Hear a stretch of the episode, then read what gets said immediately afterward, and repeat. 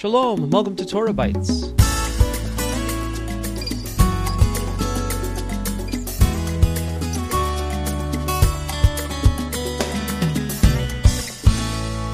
This is Alan Gilman with Torah Bytes for the week of March the 11th, 2023, the 18th of Adar, 5783. This is a revised version of a message originally posted the week of February the 15th, 2014, the 15th of Adar, 5774. This week's message is entitled The Pain of Waiting, and I'm reading from Shemot Exodus chapter 32 and verse 1.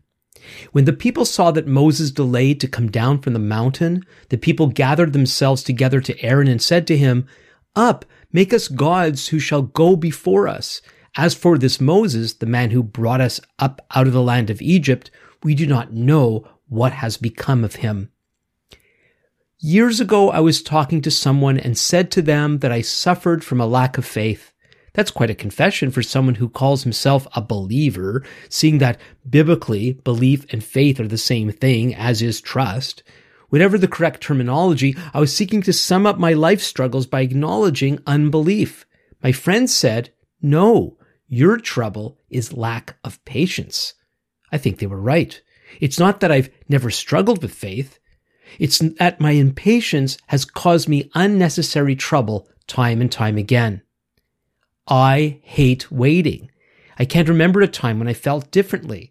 Whether I am suffering, dreading a potential problem, or even anticipating something fun and exciting, I find the waiting process awful.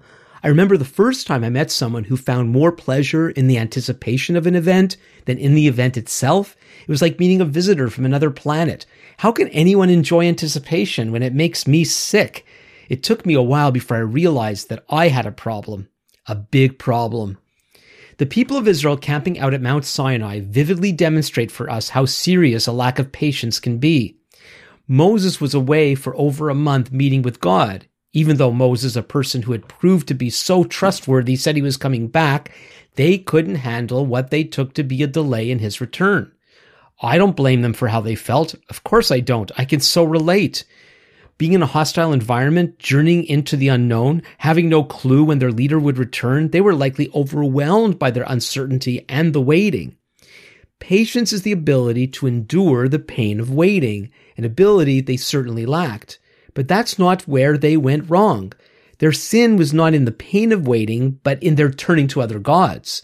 Their real problem was their lack of faith, which was exposed by their impatience. The distinction between patience and faith is an important one. I wonder how many people are like me, especially in thinking that we're struggling with faith, not patience. Properly understood, this distinction can help us overcome this problem. Those of us who suffer from the pain of waiting need to come to grips with the fact that so much of life is a process. Seeds are planted a long time before the plants produce fruit. Babies and other living creatures need a period of gestation before being born, hatched, etc. Maturity takes time. Projects require design and development. None of these common processes are due to sin. God invented process. Getting used to the reality of process over time is a first step in learning to be patient, to not get offended when we experience delay, short or long term. Where my friend may not have been quite correct by saying that my problem was lack of patience, not lack of faith, is that they didn't acknowledge how faith and patience are connected.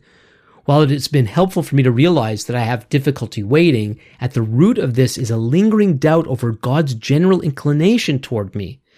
If we realize that God is in control of our lives, that He truly loves us, and His intentions toward us are always good, then when we experience delay, when we need to wait, when we cannot immediately see how our problems will be resolved, we can take comfort in God.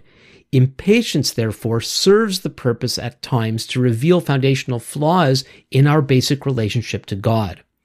Some people are afraid to pray for patience, thinking that God will bring them into the kind of difficult situations that require it. Whether or not we need to pray such a prayer, God will bring us into those situations anyway. We, like the people of Israel, will find ourselves where waiting a moment longer seems to be the most impossible thing ever. Whether our problem is lack of faith or patience, the solution is always the same. Don't give up on God because He has promised to be with us through the often painful process of waiting.